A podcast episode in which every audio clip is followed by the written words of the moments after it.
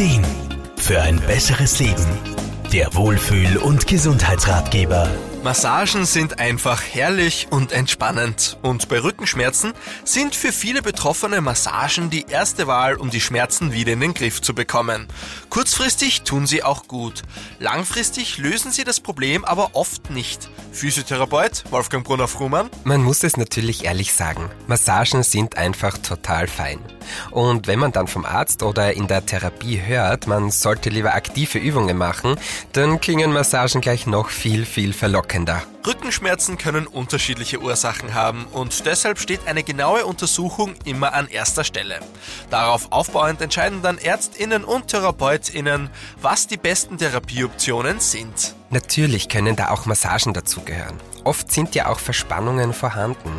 Dahinter stecken aber sehr oft muskuläre Schwächen und Bewegungsmuster, die zum Beispiel Gelenke und Nerven so auf Stress bringen, was dann wiederum zu Schmerzen führt. Wolfgang Brunner-Frumann betreut viele PatientInnen in seiner Grazer Praxis genau mit solchen Problemen. In den meisten Fällen würden Massagen zwar gut tun, aber auslösende Faktoren wie ein ungünstiges Bewegungsverhalten ändern sich nicht. Wenn man die Rückenschmerzen nicht ursächlich behandelt, dann kommt das Problem halt immer und immer wieder. Das ist natürlich nicht das, was man gerne erreichen möchte. Deshalb heißt es, den ganzen Körper und auch berufliche und private Umstände mit einzubeziehen und so einen ganzheitlichen Ansatz zu wählen.